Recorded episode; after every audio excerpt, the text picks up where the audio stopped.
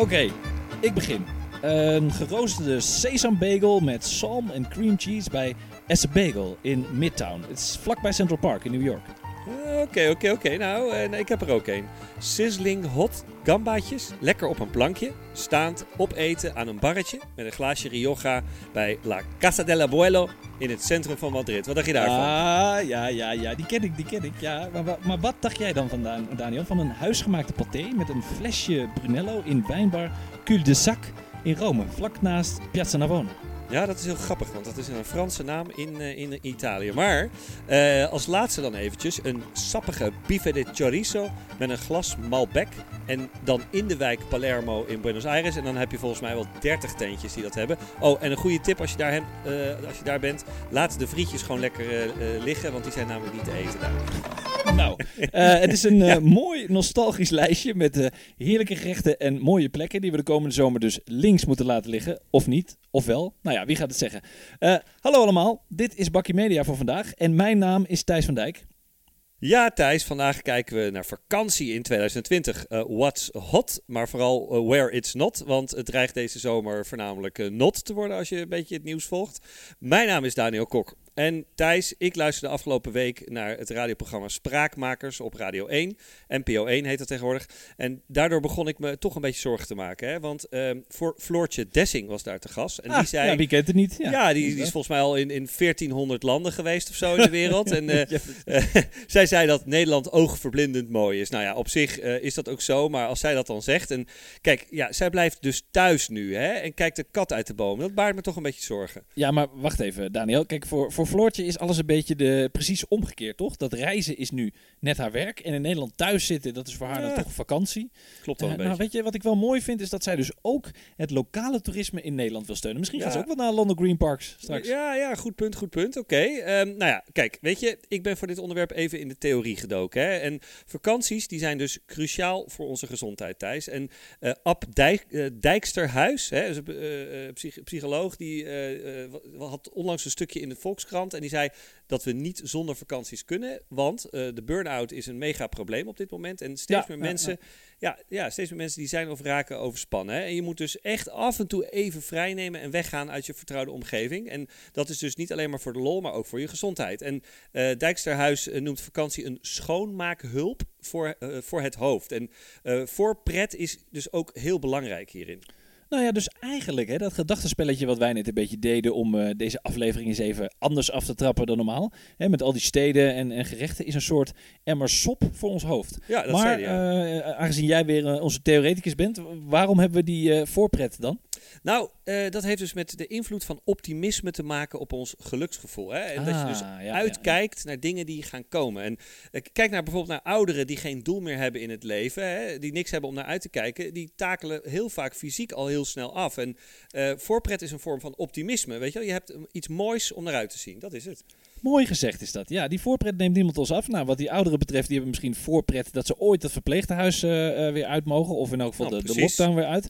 Maar eh, hoe zit het nou eigenlijk met de reis zelf dan? Hè? Mogen we het land nog wel uit in eh, juni, juli, augustus? Of zitten we straks in Zeeland, Texel, Hof van Saxe, de Eemhof massaal volgestampt met alle Hollanders? Ja. En alle, nou, misschien komen de Duitsers ook nog even langs. Eh, inclusief de buren en, en, nou, en ook die ex-collega waar je natuurlijk niet goed mee door een deur kon. Dat kan Ja, natuurlijk ja, ja, nou ja, wij denken op dit moment een- aan een tripje naar Legoland, Billund in Denemarken. Ah, dat kan makkelijk trouwens. Ik, ik las vandaag ergens of van de week dat, dat Denemarken inmiddels alweer eh nou, drie weken unlocked is. Ze waren een van de eerste Ja. unlocked countries. En eh, dat hun besmettingsgraad in elk geval onder de 1 blijft. Dus het is veilig voor jou om naar Legoland te gaan, de Exact, precies. We zijn niet gek. En mocht het nou niet lukken, dan kan je nog altijd lekker Lego Masters kijken op RTL bijvoorbeeld. Hè? Dan blijf je wel een beetje in die voorpretfase hangen, denk ik. Nou, eh, die staat nu op opnemen, want we nemen dit op zaterdagavond op. Hij wordt op dit moment opgenomen voor de kinderen. En trouwens, dit programma dit gaat helemaal door het plafond. Hè. De kijkcijfers liggen een beetje rond de anderhalf miljoen. En van de week was er in het nieuws dat er een, nieuw seizoen kwam. Echt, Ah, echt een hit. En ehm, nou ja, en je kon geloof ik als, dat was de prijsvraag eh, in het programma, je kon als kijker een, ook een reis naar Legoland winnen. Maar goed, wij gaan hem gewoon eh, heel, heel ouderwets gaan we hem gewoon betalen. Of we krijgen een voucher, dat weet ik niet. Maar, maar goed Thijs, terug naar het onderwerp van vandaag. Hè. We willen op vakantie, maar hoe dan en, en waarheen?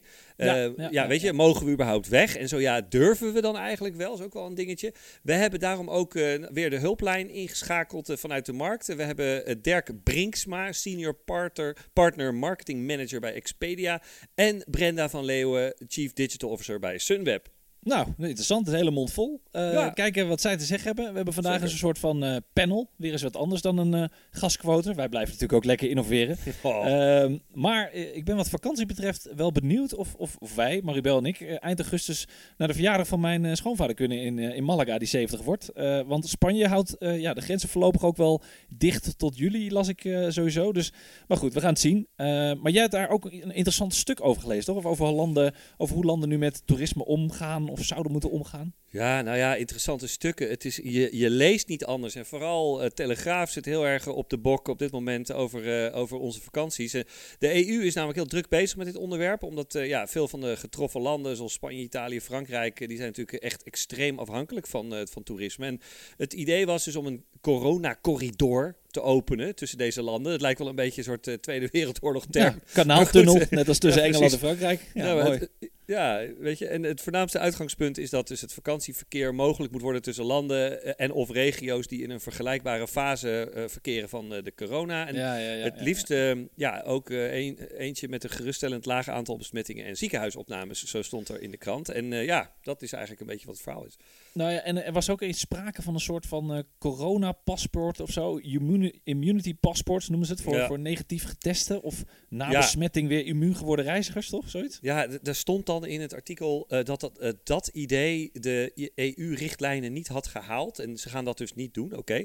En waarom? Ja, die hele immuniteit is nog best een beetje shaky. Er zijn ook verhalen van mensen die het Hmm, Ja, licht ja. hebben gehad en het daarna nog een keer kregen. Dus het is toch, weet je, niet helemaal aangetoond of te weinig over bekend op dit moment. En bovendien, en dat vond ik eigenlijk best wel een beetje een apart verhaal, zou dit gezonde mensen kunnen aanmoedigen om met opzet besmet te raken, om dan na een korte ziekte overal rond te mogen reizen. Oké, ja, Hmm. apart. Ja, het is een soort eh, weer een nieuwe conspiracy theory. Dat is ook Ja. volgens mij. Maar dit was Dus gewoon EU, EU, eh, hoe zeg je het, statement was dit. Ja, het, is, het lijkt een soort scenario bedacht door die contactgestoorde experts in een lockdownkamertje in Brussel of zo. Ja, daar ben je Ja. wel echt een eh, grote vakantiefan. Maar goed, wij moeten het dit jaar dus dichter bij huis gaan zoeken. Dus ja, weet je, misschien ga ik wel eh, met jou en de familie mee naar eh, Legoland. Oh, kijk, je gaat mee. Nou ja, lijkt me top. Jij en Maribel als nannies eh, in een autootje achter ons aan. Kunnen jullie lekker met de kids gaan spelen. En dan gaan Polanja en ik lekker Deens dineren ergens achter plexiglas of zo. Ja, kijk, en als we dat dan achter de rug hebben, dan gaan Maribel en ik daarna misschien wel naar Sicilië. Ik bedoel, ik las dat daar ergens een pot was van nou, 75 miljoen euro dat opzij gezet was om het toerisme te boosten. Nou, denk dan bijvoorbeeld iets in de trant van drie nachten voor de prijs van twee. Is bijna net zoiets alsof je naar de supermarkt gaat, alleen dan anders. Ehm, en ik hoorde ook ergens dat sinds maart het toerisme in Italië met 95% gedaald is. Dus ja, ze moeten ook wat. En eh, ik, ik hoorde ook uit betrouwbare bronnen, maar goed, dit moeten we natuurlijk niet opnemen, dat de maffia daar momenteel ook lokale ondernemers en burgers aan het helpen is. Ja, en het mooie van de maffia is, die willen daar natuurlijk eh, niets voor terug, hè? Nee, precies. ja, die doen dat het compleet belangeloos, die mensen. En ehm, ja, hey, en eh, hoeveel eh corona-vouchers kost dan zo'n tripje naar Italië? Hè? Of krijg je ze dan juist terug omdat ze, zij het zo graag willen? Je had er nog een paar in je la, toch? Ja, nou even voor de goede orde voor iedereen die dit gemist heeft. Dan moet je wel echt onder een steen gelegen hebben. Maar dat zijn dus de vouchers die worden uitgegeven door reisorganisaties, vliegtuigmaatschappijen om te voorkomen dat ze failliet gaan. Je krijgt dus een soort van tegoedbonnen van je vakantieadres. of van boekenbon. KLM. Ja, een boekenbon, een soort eh, vakantiebon. Hè, de vakantieman, de vakantiebon. Eh, om later in het jaar of volgend jaar, of wanneer je wil, je kunt het een jaar eh, besteden op vakantie te gaan. Wanneer dat mag, ja, dat weet natuurlijk niemand. Maar ja, wij hebben er al flink wat gespaard inderdaad, ja. Ja, ja, goed. En er was dus inderdaad eh, de Europese Commissie die zag dit fenomeen van sparen. Dat zagen ze toch anders. Hè? Die, eh, die hebben richtlijnen dat je, dat je gewoon je geld terug mag vragen. Die verbieden dit nu, geloof ik. Ja, klopt. Maar weet je, zij willen dus dat consumenten hun geld terug moeten kunnen krijgen als ze dat wensen. Dan je eh, consumentenrecht. Nou, KLM is een beetje overstag gegaan, maar dan wel alleen voor reizen die nog geannuleerd gaan worden. En niet voor mensen die al corona-vouchers hebben gehad, zoals wij.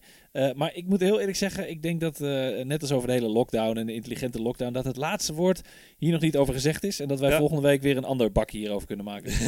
nou ja, uh, Mark Rutte zegt dat we solidair moeten zijn. En ik zag gisteren bij Jinek, zag ik onze Jort Kelder zitten. Die zei eigenlijk hetzelfde. Maar ja, dat zijn twee dikke vrienden volgens mij, die twee. Ja, dus die zijn het wel met elkaar ja. eens. En hij had ook Rutte dus wat vliegtickets in de la zitten. En hij heeft gekozen dus voor de vouchers. En ja, de, ik, wat ik begreep van ja, de, de reisbranche was het best wel blij met, uh, met uh, die support. En uh, ja, dus Thijs, een be beetje aan anderen denken op dit moment. Net als dat we mensen hun sportschool laten doorlopen. Of hun, zoals Rutte zei, de saxofoonleraar blijven doorbetalen. Ja, wie of, doet dat niet? Hè? ja, of de seizoenskaart van je favoriete club laten doorlopen en niet terugbetalen om toch een beetje te supporten. Nou, oké, weet je, dat, dat kan er wel zijn, Daniel. Maar ergens vind ik het wel moeilijk om te verkroppen om een la vol met vouchers te hebben. Of IMD-vouchers, zoals ze het bij KLM noemen. Dat je niet weet welk nummer je moet gebruiken. En op niet te weten of en wanneer ik ze ga gebruiken. Zeker niet als er een tweede coronawave gaat komen in het najaar. Uh, en ik zag ergens ook de topman van Corendon, Steven van der Heijden, die kwam deze week ook nog in het nieuws. Na uh, ook een optreden bij Op 1. En hij gaf aan dat de consument het mag terugvragen. Maar Corendon wel voorlopig gewoon vouchers blijft uitdelen. Omdat ze anders nou ja, de kans hebben om ook failliet te gaan. Strikt formeel gezien nou, overtreden ze daarmee dus de, de wet. Of in elk geval de richtlijnen van, uh, van de Europese Commissie. Maar ik geloof trouwens niet ja, dat de overheid dit echt gaat handhaven nu. Jij? Ja, ja, nou ja, denk ik ook niet. En goed, het is wel zo. Corendon is wel de talk of the town op dit moment. Ze weten alle aandacht naar zich toe te trekken de afgelopen week. Ja, uh, Adformatie had een aantal hele, nou, best wel scherpe artikelen hierover. En eerst kwam dus Corendon met een proefballonnetje in de reisbranche. De coronavrije vakantie, de virusvrije vakantie.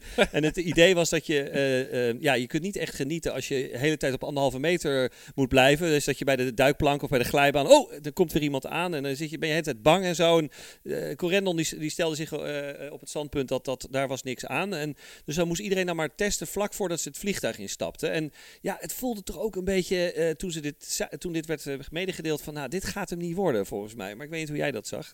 Nou ja, het was, het was in eerste instantie wel een uh, slimme marketingtruc. Ik bedoel, Beck natuurlijk wel lekker. Corendon, corona-vrij. Hè? Ik bedoel, van Corendon gaan we naar Cor en Ona. Ik bedoel, dat zou ah, best leuk zullen zijn. Ah, mooi hoor. Ik bedoel, ja, als, als ondernemer snap ik wel hun, hun creativiteit en initiatief. En ja, ik ben het niet helemaal eens dat je op anderhalve meter niet kan genieten. Want liever heb ik anderhalve meter tussen mijn zwembadbedje met andere mensen in plaats van lekker op elkaar gestapeld. Maar goed.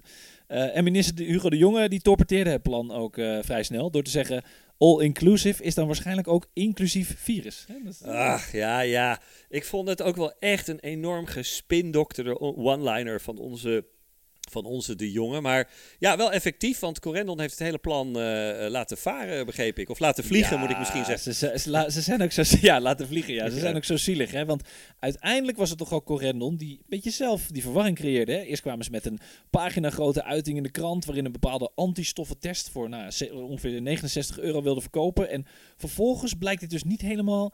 Ja, niet, helemaal niet eens de testen zijn die ze bij de reizigers wilden gaan afnemen. Dus Niemand snapt het meer. Ik, ik ook niet hoor. Ik bedoel, helemaal ja, kwijt. Nou, weet je wat er volgens mij aan de hand is? Uh, het is meer een strategisch uh, marketingding volgens mij. En ik vertelde je net over hoe onderzoek aantoont dat voorpret dus een ding is. En met dit soort corona-marketing, uh, wat ik ergens las, mooie Mooi. term, ja, ja, brengt Corendon ons als consument ja, eigenlijk weer helemaal terug in de ellende waar, die we nou net achter ons proberen te, te, te laten. Dus virusangst, immuniteit. Weet je al, minister De Jonge die heeft een statement en dit, mondkapjes, bla bla, handschoentjes. Dit is, weet je, dit is geen voorpret. Het voelt niet lekker. Dus ja, ik denk toch dat ze hier ja, net, net de plank een beetje mis uh, hebben geslagen. Precies, Daniel. En die vorige minister, ik ben zijn naam alweer vergeten, die is ook uh, gestopt met de burn-out. Uh, maar goed, anyway. Bruno. Ja, Bruno, ja. hoe heet die? Bruno, Bruin, okay. Bruno Bruin. Bruno. Dat ook een ja. lekker, uh, lekker allitererend. ja, maar goed, uh, hoe, hoe zit het dan met, met, met, andere uh, reisorganisaties? Kijk, we kunnen wel met z'n allen wel wat mooie vooruitzichten, praktische tips gebruiken. Ook op dit vlak in het kader van voorpret, toch? Niet? Nou ja, zoals gezegd heb ik nou ja, dus inderdaad deze week even contact gehad met Brenda van Leeuwen van Sunweb. En zij is, vind ik, best wel realistisch en ook wel optimistisch. En ze geeft aan dat deze situatie de branche nog meer dwingt in feite om intensief samen op te trekken. Hè, met de airline partners en met uh, hoteliers en uh, verschillende, uh, hoe zeg je het, bestemmingen. En ja, ook op het gebied van bijvoorbeeld gezondheid en veiligheid. Dus dat is best wel goed dat dat nu echt zo intensief optrekt met elkaar. Ja, daar, daar kan ik me ook wel wat bij voorstellen. Al blijft geld natuurlijk altijd een rol spelen. Dus ben ik altijd heel benieuwd hoe dat in de praktijk dan, dan, dan ja, gaat blijken. Maar je wordt wel, denk ik, gedwongen om elkaars richtlijnen en maatstaven nu te controleren. Kijk, als een hotel natuurlijk bijvoorbeeld zegt: nee, nee, die, die plastic handschoenen in de keuken, dat regelen we wel. Of uh, we gaan die handdoeken wel twee keer per dag wassen of drie keer per dag. Hè. Dan moet je wel echt zeker zijn dat dat waar is en dat je zo'n soort van ja, hygiëne-proof uh, hotel bent. Dus je die kwaliteit ook kunt, uh, kunt waarmaken. Toch? Ja, dat je dat zeker weet. Dat je dat niet ja. alleen maar zegt, maar dat dat ook echt waar is. Dat is sowieso altijd in de reisbranche. Dan zie je namelijk hartstikke mooie 360 foto's en dan kom je eraan en denk je: hé, hey, wacht eens eventjes, waar, wat is er waar gebeurd? Ben ik? Ja. Ja. wat is er gebeurd met die palmboom? Maar goed, um, volgens Brenda zorgt deze tijd ervoor dat je als reisorganisatie uh, een nog betere reden hebt om je klant beter te gaan begrijpen. Hè? En data interpreteren en anticiperen zijn, uh, zoals zij zegt, nog belangrijker geworden dan Mooi, eerst. Ja. En, Ja. ja, en deze situatie is natuurlijk super lastig, maar zet je dan op scherp en geef mogelijkheden om ja, versneld bepaalde plannen op te pakken en door te voeren. Hè? En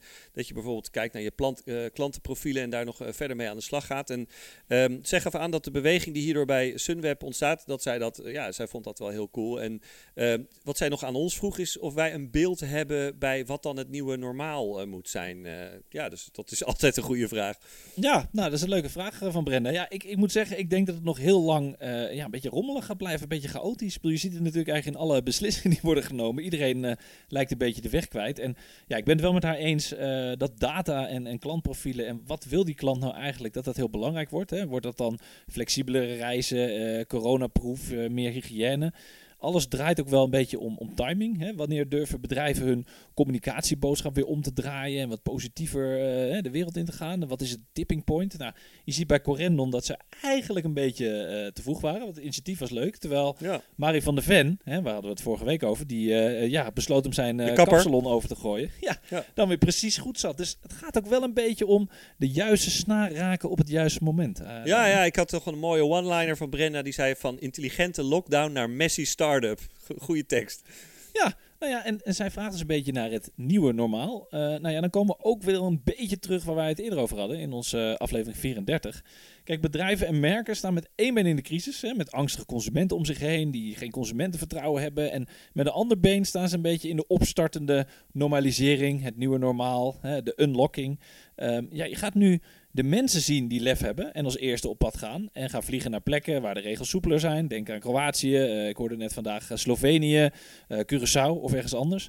En als dan de foto's weer binnendruppelen op socials van bijvoorbeeld influencers, ja, dan gaan vervolgens de andere schaapjes ook weer over de dam en dan komen ook de eerste ja. merken met lef weer. Dus ja, het is wat dat betreft uh, self-fulfilling prophecy, denk ik. Hey, en ehm, nou, jij had ook nog eh, Dirk Brinksma van Expedia eh, Hotels.com gesproken. Wat zegt hij dan over dit hele onderwerp? Nou ja, het interessante is dat hij dus ook iets zegt over Sunweb. Hè, de uitdaging bij tour operators zoals Sunweb en Corendon, eh, maar ook bij de online travel agencies zoals eh, Expedia waar hij werkt en Booking.com zijn voor een gedeelte vergelijkbaar. Denk hier bijvoorbeeld aan de corona-vouchers, de geldterugdiscussie, nou ja, klanten die eh, eh, boos zijn. Ehm, maar anderzijds zegt hij, zijn ze ook heel erg verschillend. Het, vooral, het verschil zit hem vooral in dat de zogenaamde tour operators, ja, die moeten wat verkopen, hè, want zij hebben een soort voorraad vooraf ingekocht. Dus eh, wat ze verwachten bij Expedia is dat er creatievere tactieken ontstaan om ja, te verkopen eh, eh, ja, aan een klant deze zomer. En online reisorganisaties zoals Expedia, Hotels.com en Booking.com, ja, die, die hebben dat risico niet en kunnen daardoor meer gaan inzetten met hun campagnes op bekendheid, perceptie en vertrouwen. Nou, vertrouwen lijkt me wel belangrijk. Hè. Dat, dat heeft echt wel een flinke duw de verkeerde richting in gehad. eh, voor eigenlijk alle spelers in de markt. En ja, zo kwam ik ook eigenlijk in contact met Dirk. Ja, na niet al te prettige ervaring met eh, hotels.com, met mijn reizen in, eh, in New York en, en Los Angeles.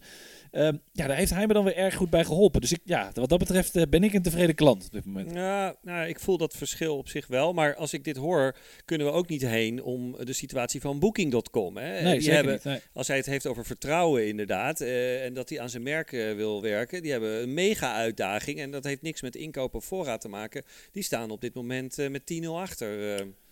Nou ja, dat kan je wel zeggen. Ik heb, er was natuurlijk een enorm artikel in, eh, in het NRC, hè, waar wij het eh, vanmorgen ook nog even over hadden. Terwijl ik eigenlijk begreep van, eh, van vriend van de show, Robert van der Ham, dat er ook heel veel onjuistheden in staan en heel veel boze medewerkers weer gequote werden.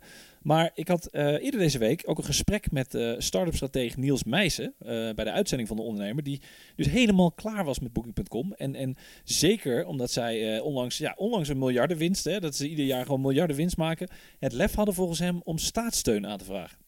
Ja, Nou ja, en dan in, in de tussentijd wel echt een, een soort megalomaan pand op het Oosterdoks-eiland zijn gaan bouwen. Dat is op zijn minst wel vreemd. Maar wat is dan het verhaal van, van Niels? Nou ja, Niels zei uh, dat wanneer hij dus duizend likes zou krijgen op zijn LinkedIn-post, uh, nou, waarin hij eigenlijk een beetje ja, boos was op Booking.com en zei ik ben er helemaal klaar mee, uh, dat hij een crowdfunding-platform op zou zetten om dus de strijd met Booking.com aan te gaan. Vond ik wel een mooie barricadekreet. Nou, dat is inmiddels gelukt. toen ik hem sprak had hij ongeveer 37, 38.000 likes. Nou, volgens mij zit hij inmiddels wel op de 40.000, waaronder natuurlijk eentje van mijzelf. Kijk. Ehm, ja, en, Toetsenbord Warrior. Ja, en, en, hij heeft nu ook een website met beterboeken nou, wel een toffe naam. Uh, ga eens een kijkje nemen. Kun je je, je je naam achterlaten. Ik geef hem wel mijn staatssteun. Dus ja, ik vond het wel interessant. Oké, oké, oké. Nou ja, goed. In alle eerlijkheid moeten we ook de kant van Booking, uh, Booking.com even belichten. Uh, ze hebben CEO Glenn Vogel, Vogel. En die, uh, die trouwens met zijn gezin ook zelf corona heeft gehad. Dus dat is wel een beetje sneu. En ja, dat die zei, toch, ja. ja. natuurlijk. En die zei in het Financiële Dagblad dat Booking een beetje als zondebok wordt aangewezen. Oké, nou, vond ik, dat vond ik wel een beetje huilie-huilie. Maar goed, hij zei dat hun 5500 werknemers vooralsnog allemaal hun baan zouden behouden. In elk geval in Q2, tweede kwartaal. waar dan andere bedrijven arbeidsplaatsen schrappen. Nou ja, oké, ik dat gaat hij natuurlijk niet volhouden. Dat is één ding wat zeker is. Ook omdat hij aangaf dat er van de 850 miljoen overnachtingen vorig jaar nog maar 15% over was gebleven. Uh, ja, goed, dat is natuurlijk iets waar iedereen last van heeft. Dus... Uh, ja. ja, en uh, weet je, en mochten er dan banen verdwijnen, hè, dan verwacht ik dat al deze jonge IT'ers die nou ja, wachten tot dat Oosterdoks pand van 270 miljoen uh, euro af is, nou, dat ze toch wel relatief makkelijk aan een nieuwe baan kunnen komen. Uh, wellicht kunnen ze wel bij Dirk aan de slag, bij Hotels.com of Expedia. dus Dirk, we, we hebben 3000 werknemers voor je. Ja, we hebben wat mensen, we hebben wat mensen over, misschien ja, voor de customer service. Um, uh, wat betreft uh, huilie huilie, om daar heel even op in te gaan. Er worden dus ook nu, uh, las ik in de Telegraaf, en ik hoorde dat ook van, een, van een stuk van de ondernemer van Judith van Eyck, dat reisorganisaties fysiek en online bedreigd worden. Weet je wat? Het moet natuurlijk niet gekker worden. Het lijkt een ja, beetje in de toys dingen. We gaan met dingen gooien. Judith van Eyck die schreef daar bij de ondernemer een stuk over. Zij is van vakanties.nl. Ja, het is natuurlijk niet helemaal eerlijk om, om hun volledig de schuld te geven. Terwijl dat natuurlijk vanuit sentiment ook wel weer begrijpelijk is, ja, toch? Ja, ja, nee, ja, ben ik wel inderdaad met je eens. Want die bedrijven moeten ook ineens omgaan met, met een crisis. En niemand was hierop voorbereid. En uh, ja, weet je, uh, ondanks dat een partij als Booking.com miljarden winst maakt per jaar, ja, hebben ze dus inderdaad heel erg uh, geïnvesteerd in hun groei. Maar goed, strikt formeel doen ze niks tegen de wet. Hè? Ik bedoel, dat nee. moeten we ook even goed, uh, goed Klopt, ja. zeggen. Ik bedoel, zij mogen die steun aanvragen. Maar goed, moraal van dit verhaal, Thijs, toch maar de foutjes in de la. ons vakantiegeld gaan we lekker in Nederland uitgeven. Um, we hadden het over Legoland, maar als je het hebt over lekker weg in eigen land. Duineral is geloof ik alweer open, Artis is open, Walibi in de Efteling die gaan eind mei weer open. En allemaal anderhalve meter van elkaar. Uh, lekker eruit. Uh, en de tip van de dag is dan toch... Um, uh, ja, op 1 juni moet je in The Wall in Utrecht zijn. Ken je dat? Ah ja, je bedoelt dat enorm lelijke sy systeemplafond langs de A2, toch? Dat, dat, oef, jezus. Ja, nou ja, exact. En op 1 juni gaat daar dus de F1 Formule 1 Racing Center open. En, dat is dus het eerste racing center in de wereld. in de buurt van Utrecht. En Mooi. allemaal volgens de richtlijnen van de RIVM. En uh, ze hebben 60 race simulatoren verdeeld over drie grids om bezoekers uh, ja, een soort van realistisch en uh, unieke, zoals ze dat zelf zeggen, F1-ervaring te geven. Dat is wel een leuk uitje, toch? Ik bedoel, ja, is weer een alternatief voor Zandvoort wat die doorgaat. bedoel, dat, uh, ja, moeten we toch, moeten toch wat? Kunnen we naar Utrecht, toch? je ja. blijft uh, droog. maar, ja, ik weet niet of, maar goed, dat wordt dan uh, maximaal een half dagje op en neer. Dus je hoeft geen overnachting te boeken. dat is dan wel weer jammer voor, voor Dirk en voor Glenn. Um, maar goed, Thijs, nog eentje in het kader van voorpret. Hè. We zijn begonnen met wat lekkere drankjes en lekkere hapjes en zo. Wat dacht je van uh, en dan sluiten we het een beetje af, denk ik. Een heerlijk ijsje, pistache-ijsje met hazelnootsmaak bij Glacier Nes in de haven van Fréjus in Zuid-Frankrijk hey, wat dacht je daarvan? Ah, ja, dit werkt goed. Het is een beetje net als uh, multilul. Ik krijg een beetje zin in ijs. Ik denk dat ik eventjes een, uh, een Magnum ijsje uit de diepvries neem. Uh, ja, doe dat lekker, man. Dames en heren, dit was Bakkie Media alweer voor vandaag. Het is ook voor ons tijd om op vakantie te gaan. deze aflevering is zoals gebruikelijk terug te luisteren op Soundcloud, Spotify en Apple Podcast. Ook zijn we terug te luisteren op de platformen van onze mediapartners, de Adformatie en de Ondernemer.